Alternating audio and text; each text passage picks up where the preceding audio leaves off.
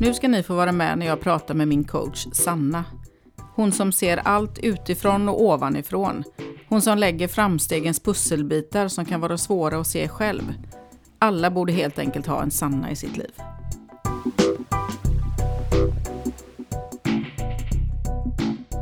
Ja, efter lite mycket möda och stort besvär så sitter vi nu här.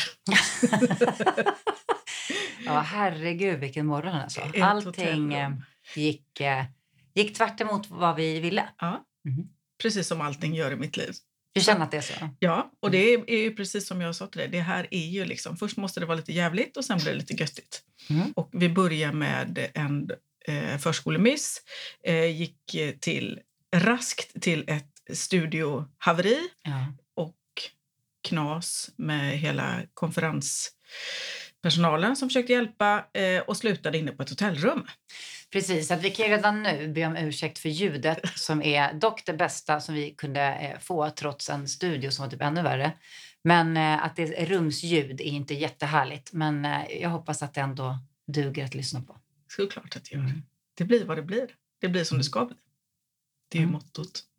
Ja, det är ditt mm, motto, Nadja. Precis, det är mitt motto. Eh, och eh, i hela det här liksom knasiga kamikaze-projektet som jag kallar det, som jag kör, så sitter jag här med eh, dig som är min fantastiska coach, mm. faktiskt. Mm. Och om, om vi ska liksom börja så eh, följde jag dig på Instagram och eh, blev liksom, men liksom inspirerad av dig på olika sätt för att du är väldigt härlig. Liksom. Glad, bjussig på dig själv eh, och eh, att du har liksom en livsstil som eh, känns... ska man säga? Det, det känns som att jag känner dig mm. på riktigt. Liksom. Mm. För att du, du känns så sann. Liksom. Eh, och mycket i min liksom, egna personliga resa och personliga utveckling handlar om att våga stå i sin sanning och i sitt ljus. Mm. Eh, och i min, jag upplever att du gör det. Och i alla fall, om inte annat, så spelar du jättebra för att jag går på det. det känns Allt är bara fejk, det är min grej. ja, precis. Och, och sen så var det så att du gick en coachutbildning mm -hmm. eh, och så la du ut en blänkare om att hej hallå, jag tar emot lite testklienter om någon är intresserad. Och då kände jag så här, eh, det här talade till mig. För att under liksom, när man drabbas av det som jag liksom ändå har drabbats av, svår sjukdom och eh, tankar som går upp och ner och kors och tvärs, så kan det vara skönt att ventilera. Mm. Eh, och jag har ju olika, jag har ju mängder med fina vänner som jag pratar med och eh, djur, hästar mm. inte minst.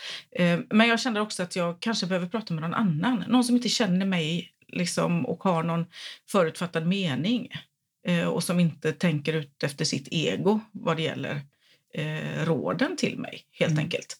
Men lite som jag också pratade med Emelie om var att det funkar inte för mig att sitta på en eh, liksom ett psykologiskt institut och prata med någon legitimerad vårdpersonal om hur jag mår i mitt hjärta. Mm. Liksom.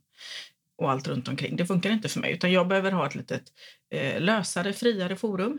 Mm. Och där kom du perfekt. liksom universum placerade det här tjoff rätt Ja, men det var ju någonting, det var, det var något av det första du sa. Att mm. det var så här, det är så skönt att bara prata med någon som är icke-dömande ja. och som inte känner mig från grunden. Ja.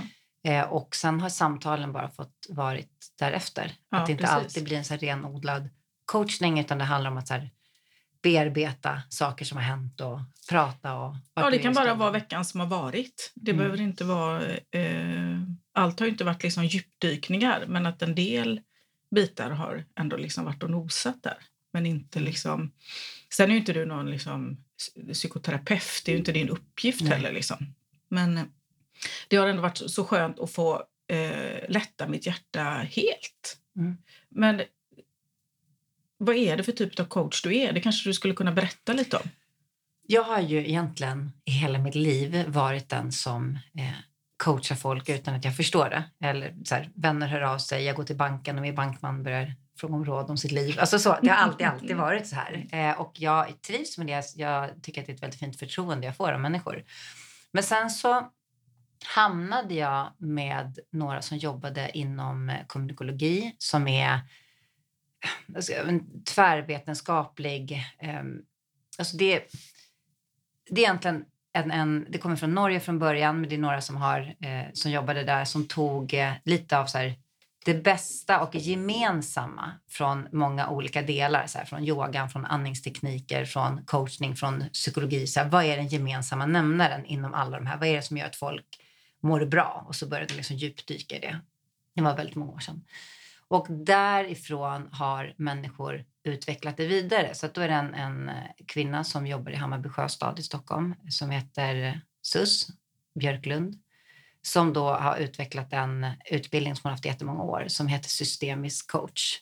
Där, för hon, hon, hon ansåg, eller anser att så här, många traditionella coachutbildningar är väldigt mycket så här, det är bara här och nu, vi ska inte gå tillbaka i någonting och vi ska vara framåt och så här, vidare. Hon, hon ser helhetsbilden på ett mycket mer holistiskt sätt. Att det hänger ihop, så här, vad vi har gått igenom, hur vi rör oss, vad vi äter, alltså mm, helhetstänket. Och det är det som jag själv har jobbat väldigt mycket med genom mitt liv och förstå så grundfundamenten. Andning. Många, jag kan nog uppleva att många så här, eh, coacher som man ser i sociala medier ska vara så glättiga. Bara det här, eh, blicka framåt och släppa allt och välj glädje bara. Liksom. Ja, mycket eh, karriär. Mycket. Ja. Jag tror, men jag tror att alltså, alla fyller sin funktion. Mm. Och jag tror att alla eh, hjälper dem som de ska hjälpa. Mm. Alltså mer så. Mm. Men jag blev intresserad av det här så då gick jag den här ettåriga utbildningen eh, som var eh, inte ett år heltid men så en heltidsvecka eller sju heltidsdagar i månaden i ett års tid.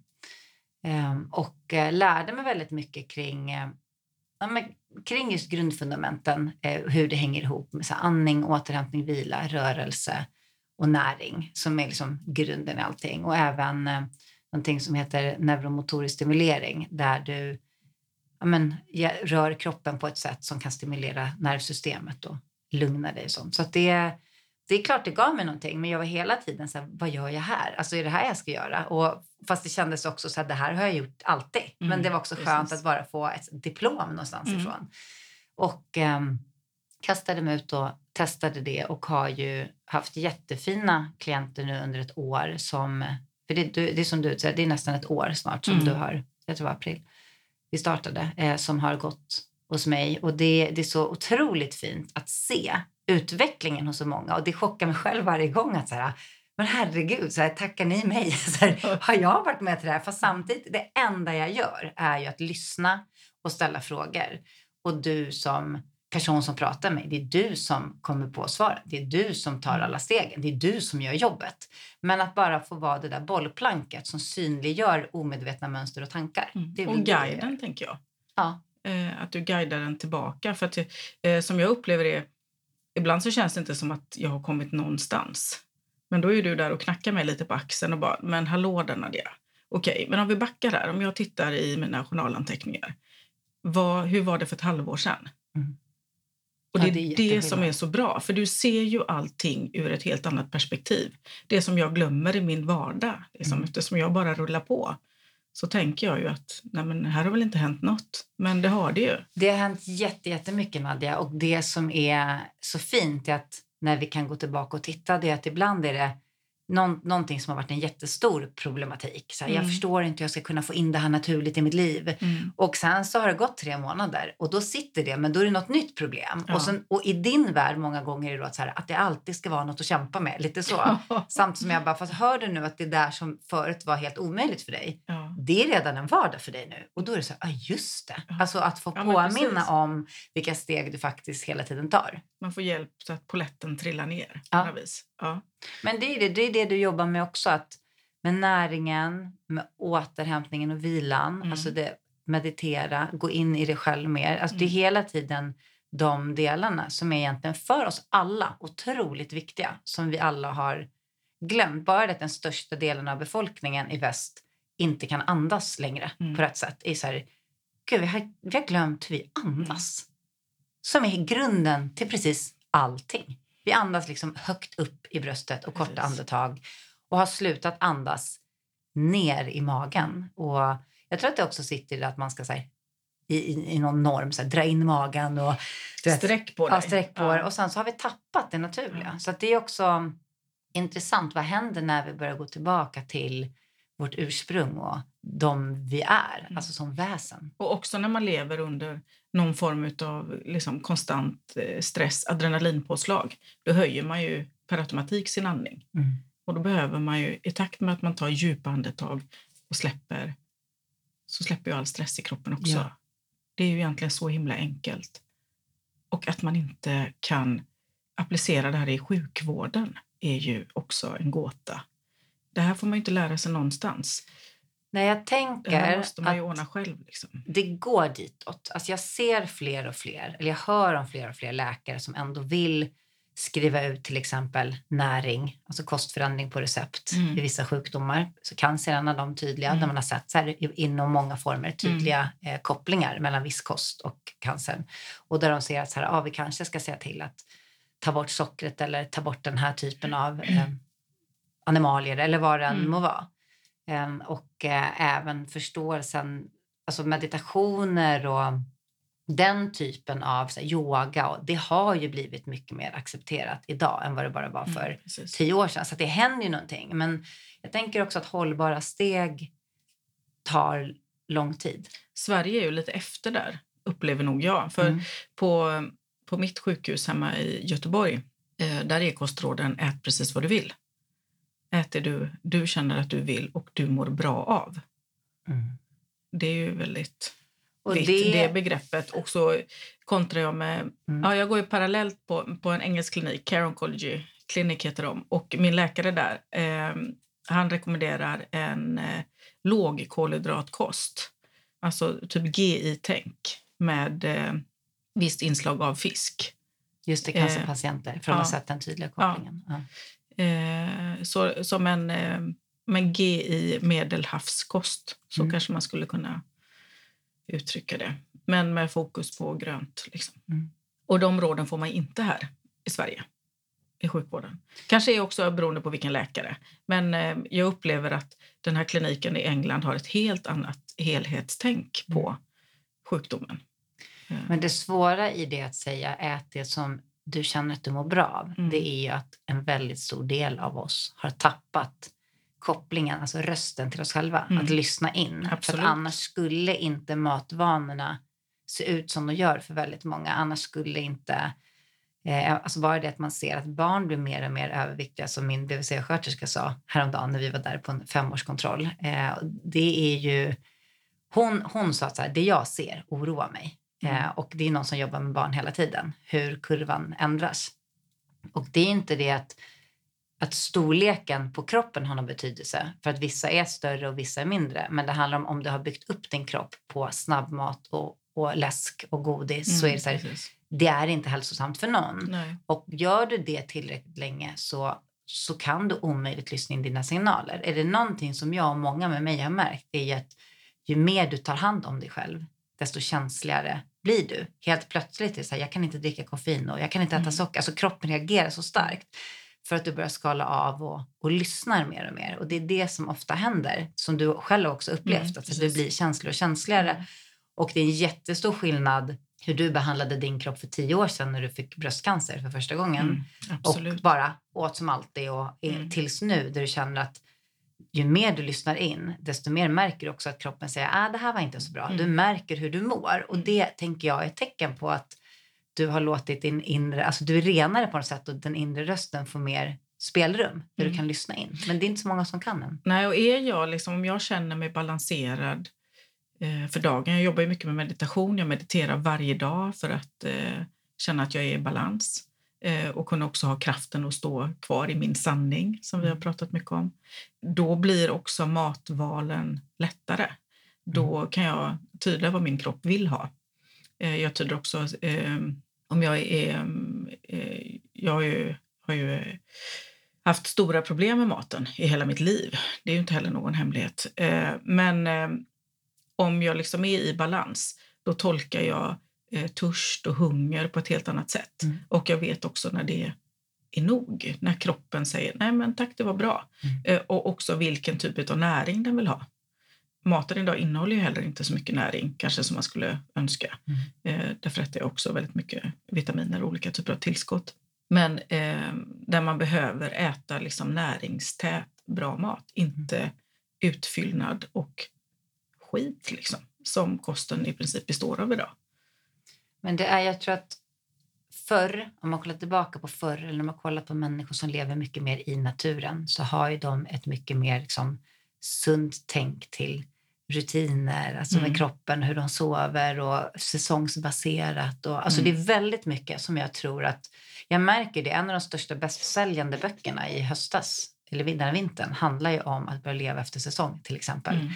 Och det säger ganska mycket vad som börjar ploppa upp och bli hett och trendigt och efterfrågat. Alltså mm. det, det, är saker som faktiskt börjar hända. Så jag tror att fler och fler börjar få upp ögonen för att börja leva mer i ett med liksom livscykeln. Mm. Både naturens mm. livscykel, årstiderna här, men även sin egen. Allt ifrån som kvinna så här, under mens så så är vi sköra, vi behöver någonting annat till att när, när vi är på andra delen av menscykeln så kan vi vara mycket starkare. Så ibland ska man inte träna lika hårt. Alltså bara så börja lyssna in. Mm. Så hur mår jag? Istället för att säga, men jag gör, tränar alltid fem dagar i veckan. Nej, men alltså, ja, det är det här att vara så, vi är så vana, många av oss, att vara som ångvälter i livet. Så här, det här har vi bestämt. Vi ställer klockan en viss tid, vi går upp, vi tänker inte, är vi trötta, är vi pigga? Vi går upp för vi måste det. Vi har liksom en... en vi en lever som... ju efter normen. Exakt. Majoriteten.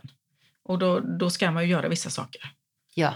Eh, och, och det... det... är inte så lätt att förändra eftersom vi alla är ju i ett system, i ett samhälle. Så jag säger inte att det är lätt, men jag, jag tänker också att det inte är så konstigt att många av oss mår så dåligt och blir sjuka. För att Verkligen vi hänger inte. ihop mm. med mm. trauman vi har gått igenom, med våra tankar, med hur vi sover, med vad vi mm. äter. Det är klart att det påverkar även vår fysiska mm. Vi är ju en helhet. Mm. Absolut. Så var det ju när jag, faktiskt när jag blev sjuk, eller när jag fick reda på att jag var sjuk. Jag trodde ju först att jag var utbränd. Jag var ju så himla trött. Jag hade gått en lång tid och haft ganska ont i kroppen. Eh, och eh, då körde jag ambulans. Och det är väldigt liksom, man kör 12 timmars pass. Det är ganska hektiskt. Jag träffar ju liksom mer patienter på en dag mot vad andra människor inom sjukvården kanske gör på liksom en, två veckor. Mm. Det är ju ett ständigt flöde väldigt mycket möten, väldigt mycket höga ljud, eh, stressiga situationer, det är adrenalin, det är liksom... Det är inte helt sunt för kroppen. Eh, och jag kände att jag hade väldigt lite återhämtning och att jag blev bara tröttare och tröttare och tröttare. Och till slut var jag så trött så att jag bara grät. Jag kände, jag orkar, vad är det som sker? Liksom? Jag orkar ingenting. Jag jobbade mina 12 timmars pass och sen så gick jag hem och sov. Eh, så sov, på min lediga dag så sov jag i princip hela dagen. Det var det jag gjorde. Och det är så här, jag kan inte leva ett sånt liv. Vad är det här liksom? Men det är också, hade jag nu inte då eh, ramlat av min häst och eh, behövt röntgas och man hade hittat olika saker i min kropp liksom, mm. eh, så hade jag ju säkert fortsatt i det. Men jag tackar ju hästen som slängde av mig för att hon mm. räddade ju mitt liv där och då. Eh, jag och så många som jag ser, bara mina arbetskamrater, men också överallt i hela samhället som eh, normaliserar det här sättet att arbeta. Mm. Nej, men det är så det ser ut och det är så vi gör. Vi jobbar 12 timmars pass. Eh, vi är så trötta så att vi somnar med kläderna på när vi kommer hem och sen är det upp nästa morgon och så börjar vi om. Men det är också som att det Man lever ju inte då. Hela prestationen som jag ser som en av de mest förgörande delarna i vårt liv. För vi använder det väldigt ofta fel. Det är en sak att prestera för att så här, vilja framåt och vilja nå ett mål. Men när vi lär oss redan från att vi är barn, att så här, vad ska du bli? Vad ska du bli? Istället för att lära sig att så här, jag duger som jag är. Jag kan göra vad jag vill, men jag behöver aldrig bli någon annan än jag är. Så det är så många som hela tiden pressar sig för att det är något fint att vara, ha höga betyg mm. och vara bra på jobbet och jobba extra mycket. Och det är som att så här, vem gör vi det för? Det har aldrig varit så många utbrända och utmattade som det nu och det, mm. och det går ner i åldrarna. Så det börjar vara gymnasieelever som kraschar. Precis. Då är det ju någonting uppenbarligen som är fel. Och det där tänker jag ofta på för att jag själv också varit en utmattning. Och väldigt många gånger så får jag frågan som att det ska vara någonting negativt. Och det är också en inställning, för vi väljer att se det som en svaghet. Så du kraschar eller du orkar inte lika mm. mycket. Så här, Åh, vad jobbigt, vad hemskt att du så här, är trasig. Medan jag ser mycket av sådana saker på ett helt annat sätt. Jag ser det som att det är första gången du tillåter dig att lyssna. För du Nadja, du hade kunnat pressa dig mycket längre. Nu mm. var det din häst som räddade dig. Mm. Jag hade kunnat pressa mig mycket längre. Många kan pressa sig, men jag kom till en punkt i mitt liv där jag insåg att jag hade jobbat upp så mycket självkärlek till mig själv att jag insåg att nu lyssnar jag på de här signalerna. De som inte gör det blir ofta sjukare, sjukare, sjukare. Det finns liksom inte, när nervsystemet är helt i kollaps, mm. det är liksom kroppens boss. Mm. När det inte funkar, då går det inte för kroppen att ta hand om alla andra organ och allt annat som funkar. För du är ju konstant i så flight or fight mode som du egentligen bara ska vara under en mm. väldigt, väldigt kort period. Men du är det dygnet runt hela tiden. Och då stängs ju viktiga signaler av i kroppen. Eftersom då är det enda viktiga att du ska fly. Mm, precis. Men om vi ska fly dygnet runt hela tiden i flera år och alla andra signaler stängs ner är det inte så konstigt att vi till slut blir sjuka. Nej. Så att lyssnar du på de första signalerna eller andra eller tredje gången så är det också en styrka, ser jag det som. Att du faktiskt ger dig själv den kärleken och säger okej, okay, jag trycker på paus. Det här är min present till mig själv, att mm. ge tillbaka. Sen om det innebär en sjukskrivning och dålig ekonomi eller vad den är, så var det även för mig. Då var jag så här, fast det finns ingenting viktigare. Det finns inget viktigare jag kan göra, det finns inget viktigare jag kan visa mina barn än att jag faktiskt ger tillbaka till mig själv. Mm. Och när kroppen säger vila, vila. Precis. Även om jag själv känner mig som världens sämsta människa. Ska jag verkligen vila när jag kan göra det här? Och ska jag verkligen inte prestera? Mm. Det är en övning. Liksom. Exakt. Mm. Så jag har gått igenom den övningen och jag hör på i stort sett alla kvinnor jag har coachat. Det är typ en av de största problemen mm. som många går omkring med. Att inte ta sig tid till vila och återhämtning för de känner sig inte värda det. Och du Nadja har haft extremt svårt med exakt den delen ja, också.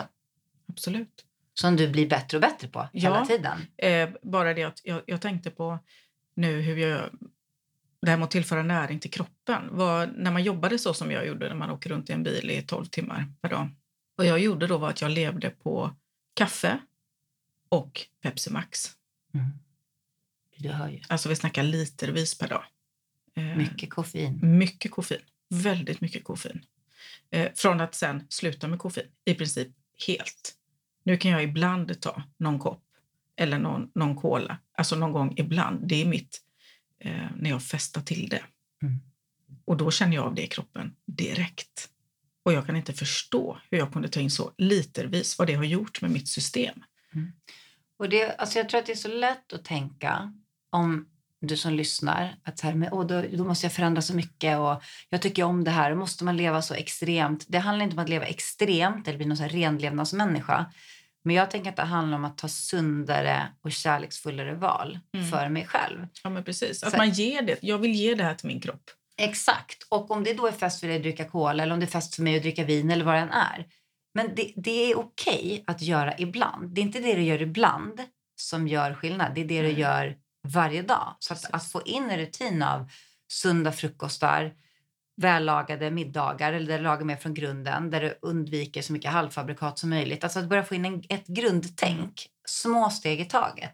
Det gör skillnad. Mm. Jag brukar tänka så här att man, man, jag, helst inte ska äta någonting som har en innehållsförteckning.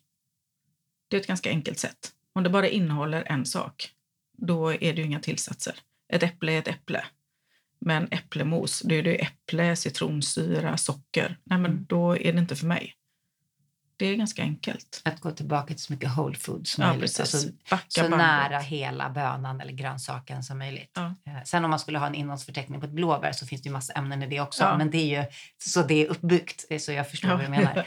eh, och det är ett bra grundtänk överlag. Och, eh, det behöver inte heller ta så mycket mer tid. Eh, det handlar bara om att komma in och bryta vanor och rutiner och se ja. till att så här, vad har jag hemma och vad kan jag snabbt eh, kasta ihop Precis. och börja så här, planera. För det är rutiner. Rutiner är också en sån del som är, om vi bryter ner, vad mår vi människor bra? Vi mår bra av rutiner. Mm.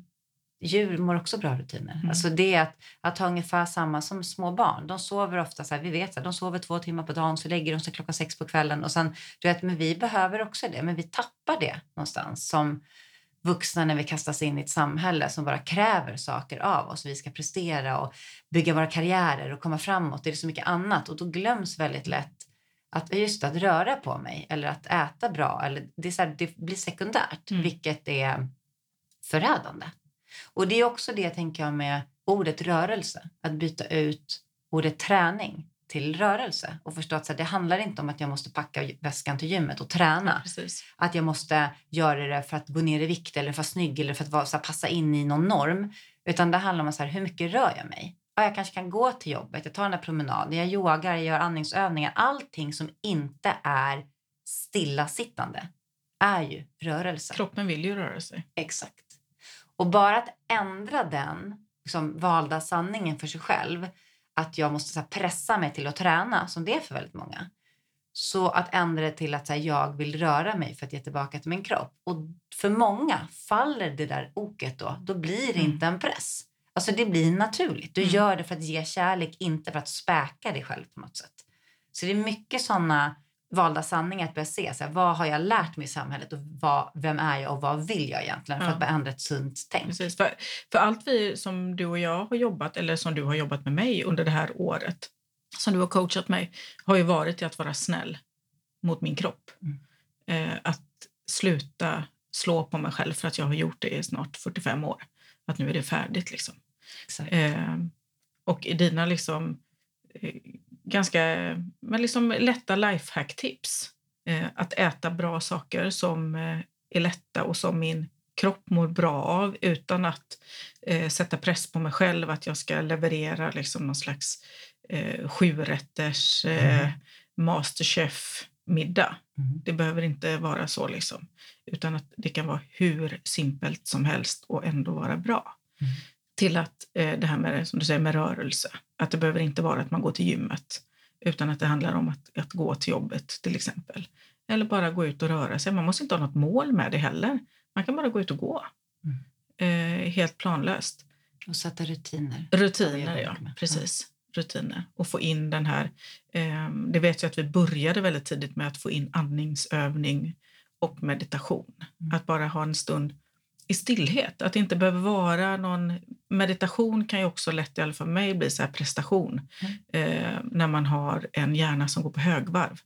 När andra människor har tänkt en tanke så har jag tänkt ungefär 350 stycken. Mm. Och det är också under meditation. För de fortgår och då behöver jag liksom lära mig att det är okej. Okay. De, de kan virvla runt där i huvudet. Mm. Jag behöver inte lägga någon värdering i vad de står för utan de kan bara få finnas. Och så bara jag sitter kvar i det, att vara kvar och andas och i virvaret. Liksom. Precis, och att det inte heller behöver vara en halvtimme, en timme, utan det kan vara bara att sätta en, ja, fem en minuter. Precis, fem minuter varje morgon ska jag lyssna på den här låten och andas djupt ja. i magen eller bara vara innan jag reser mig så att jag, jag behåller, alltså startar om dagen med nya tankar. För det har man mm. också sett, eh, de som har forskat på hjärnan och våra tankar, att ungefär 95 procent av de tankarna vi tänkte dagen innan mm.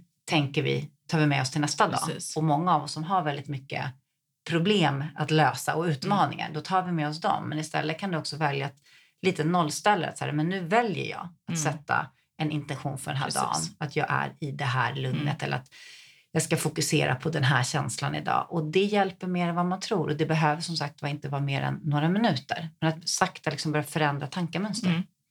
Inget, inget konstigt och någonting som egentligen vem som, alltså vem som helst kan tillämpa det. Mm. Det är en bara för idag-tänk. Mm. Att det spelar ingen roll vad som händer ikväll eller imorgon eller någonting. Men just nu har jag vaknat till en fantastiskt fin och härlig dag och det mm. vill jag ha kvar i min känsla och mitt hjärta hela dagen och fortsätta i det. Eh, oavsett vad som händer.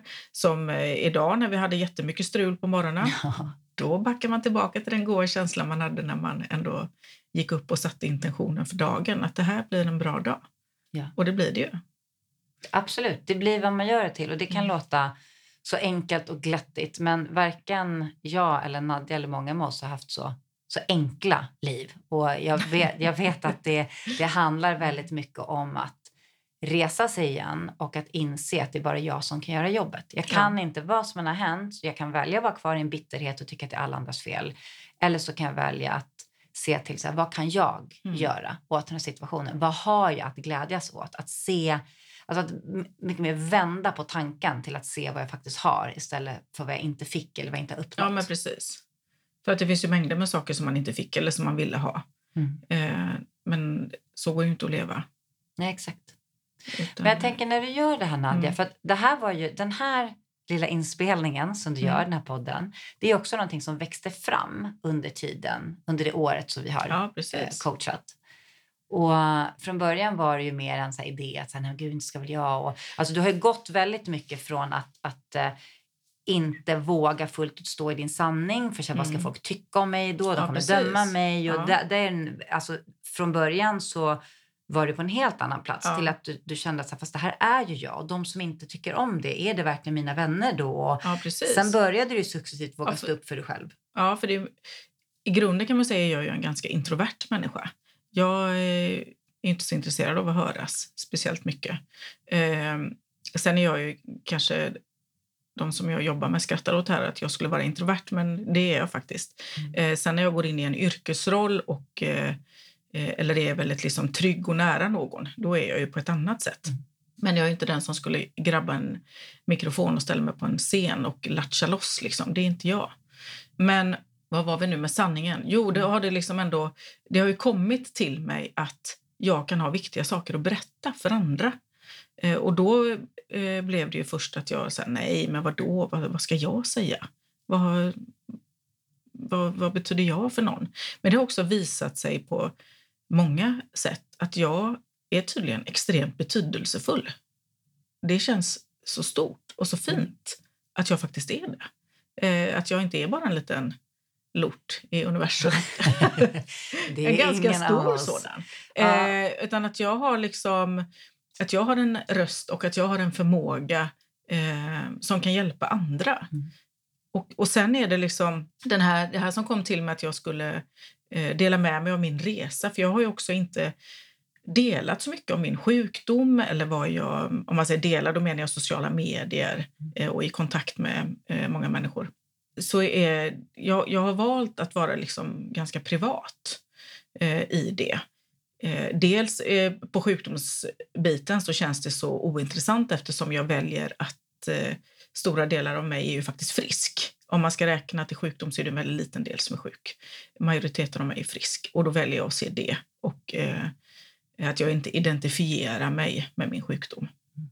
Eh, Men att ändå kunna vara den som delar. Ja, precis. Som, att du får vara den som... Du har ju sökt dig till väldigt många författare och poddar alltså, som har gått igenom en liknande resa som ja, du och precis. känt att du kan plocka frön från alla olika ja. resor. Mm. Och nu får du vara en del av Ja, för när jag blev sjuk så satt jag också och, och sökte mycket liksom information och hjälp och jag ville liksom identifiera mig i andra, kanske eller hitta saker i andra eh, där jag kunde känna igen mig. Och, och sen växte det väl fram att det kanske är så att, att jag får vara den som andra kan hitta och känna igen sig i. Ehm, eftersom jag inte går den traditionella vägen med mitt läkande utan att jag har valt att eh, inte bara gå sjukvårdens väg utan att jag har kontaktat olika naturterapeuter på olika sätt. Ehm. Det är en fot i båda världar. Ja, men precis. Och att det är inte den ena utan den andra. Ehm, och, och att andra kanske också människor som är i min situation eller eh, har någon annan form av sjukdomsbild eller bara helt enkelt är människor kanske också behöver höra att man kan gå andra vägar och att det är helt okej.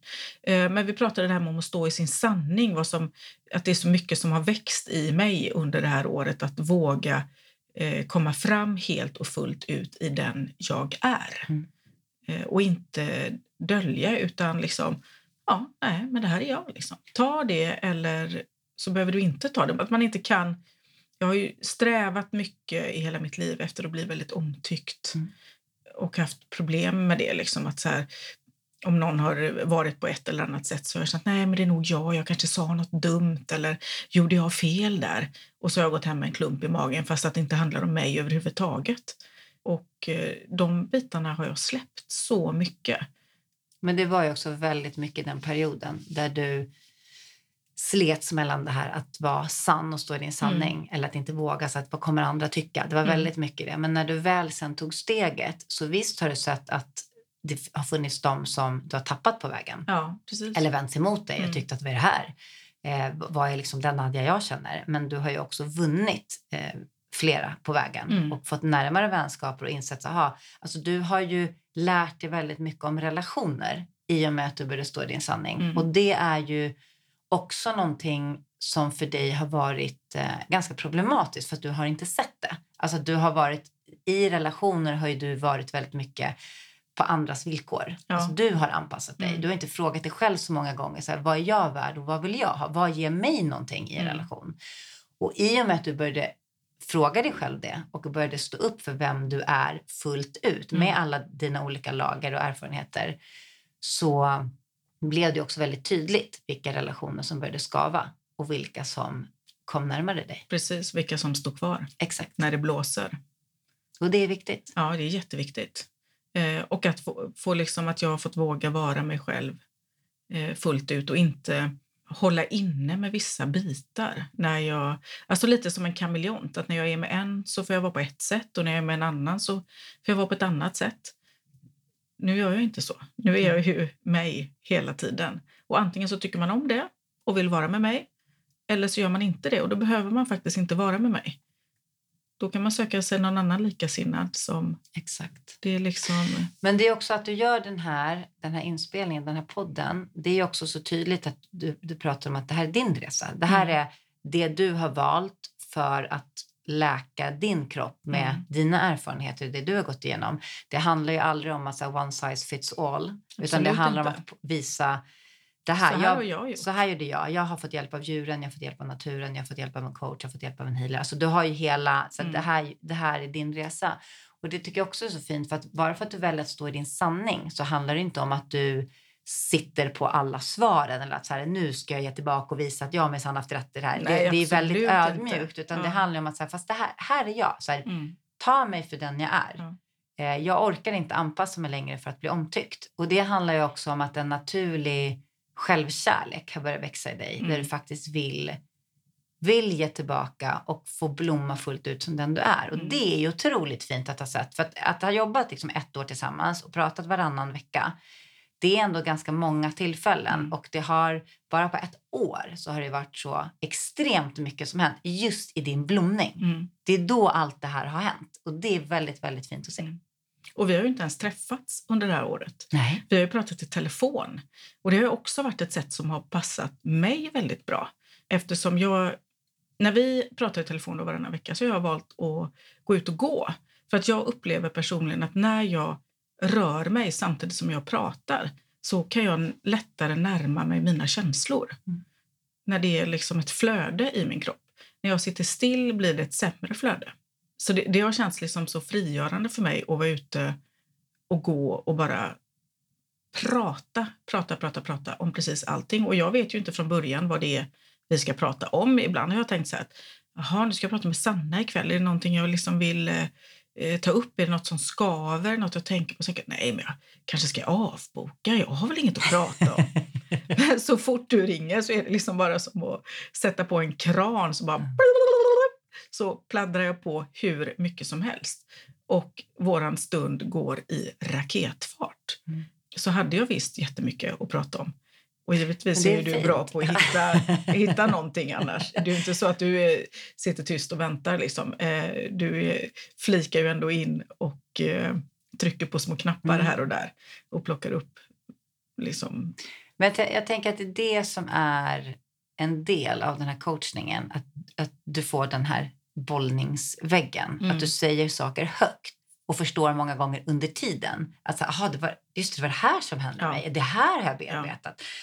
Men, och det är det som är så viktigt att ibland få bolla med någon och prata med någon utomstående. För du hade varit iväg på en resa med din familj. Så att om ni pratar om minnen eller någonting därifrån så hade ni aldrig upplevt det. Och det blir svårare att lyfta ut de här specifika tillfällena. Men när du fick återberätta det för mig och jag ställde vissa frågor till dig så var det som att du förstod att ah, just det, det här var ju faktiskt en bearbetning antagligen. Ja, det här precis. gjorde jag för första gången. Ja. Och då blev det så tydligt. Så det är väl lite det som, som jag tänker är min roll som coach. Att få dig att förstå vad du faktiskt gör Mm. och ställa frågor tillbaka där du måste ifrågasätta ditt beteende eller dina tankar. Mm. Och tänk dig, jag planerar att åka dit igen såklart eftersom det är min favoritplats på jorden.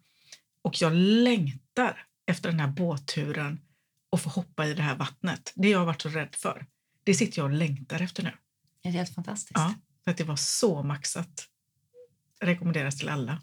Och det är ju det är det här som jag i alla fall, jag tror alla vi har olika sätt att se på, på livet, men jag ser det som att det är det här som är ett växande och det här som är ett läkande. Mm. Att både kunna återuppleva gamla trauman men göra det på ett nytt sätt mm. och växa ur det. För jag menar, växande gör ju ofta ont. Det är ju, mm. det är en del av Absolut. livet där vi utvecklas.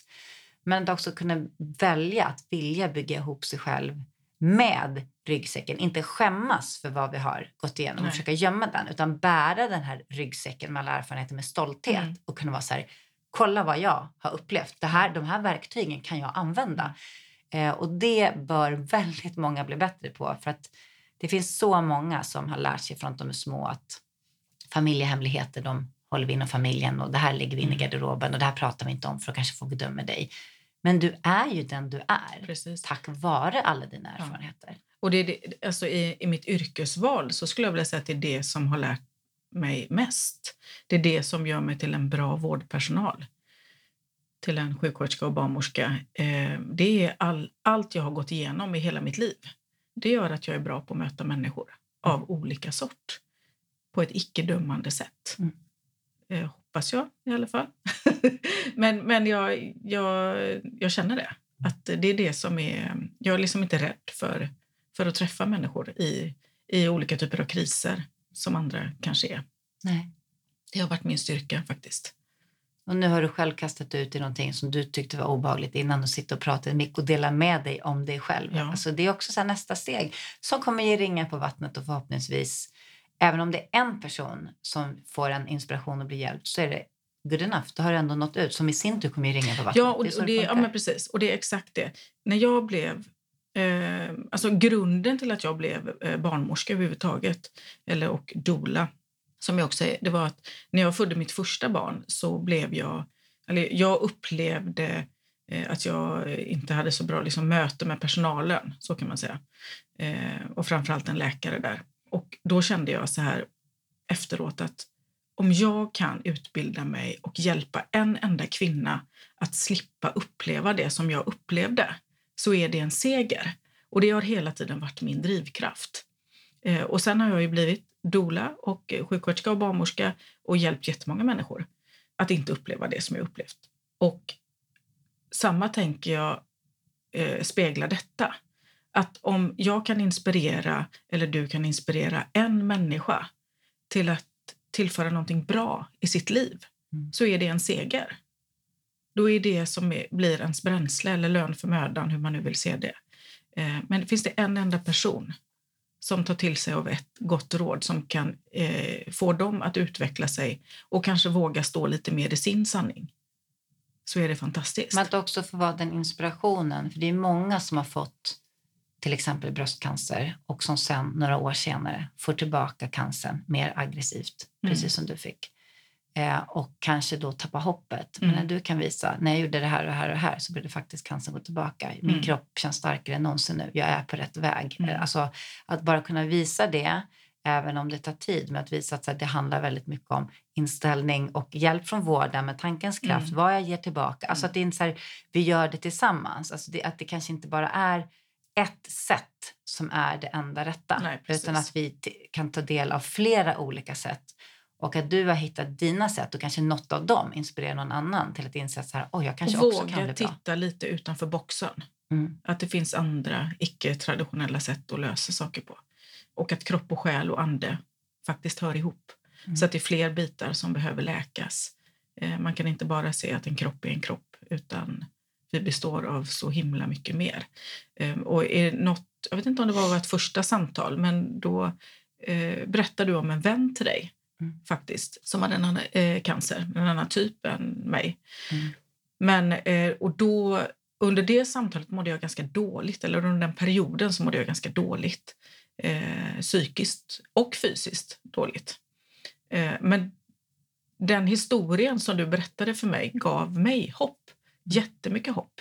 Och jag vet inte om du vill berätta Det är en av mina bästa resa. vänner som gick i gymnasiet som när hon var 29 fick eh, lungcancer. Och hon hade precis fött sin dotter och de fick reda på att dottern var två månader eller någonting. Och hon var ju liksom borta på sjukhus och inlagd och allting. Och sen så hon fortsatte också då leva som hon hade levt innan. Alltså inga, ingen förändring i kost eller leverne överhuvudtaget. Men cancern kom tillbaka, likt dig Nadja, i stort sett hela kroppen. Och um, det är klart att många tyckte att det såg ganska mörkt ut. Men mm. Eh, då bestämde hon sig för att det måste finnas något mer. Det måste finnas en annan lösning. Så att hon pausade den, den traditionella behandlingen och sa snälla kan jag få skjuta lite på det här och bara, alltså här i Sverige och, och bara göra min resa i det här och stärka min kropp innan. Så att hon åkte runt liksom på hälsohem och gjorde olika eh, kurer med, med juicer och ja, men det är verkligen så all in för att hon kände att det måste finnas något mer. Sen kom hon hem och eh, behövde även, precis som, som du Nadja, ta emot en, en, även den så västerländska traditionella behandlingen till viss del. Men då var hennes kropp starkare och hon var mer förberedd. Och eh, de, bland annat strålade de hennes ryggrad. Och de sa till henne, du kommer vara beroende av att äta morfin resten av livet. Och det vägen hon acceptera. Så hon började läsa på och hade sett att andra hade fått hjälp av bikramyoga, så här varm yoga. Så hon gick ju dit liksom fulltankad morfin och allting och sa att det var klart det var tufft eh, i början. Men efter en månad så kunde hon sluta med morfinet. Men idag så är hon helt tumörfri och är, hon fyller 42 i år och lever mestadels på en, en växtbaserad och rå eh, kost.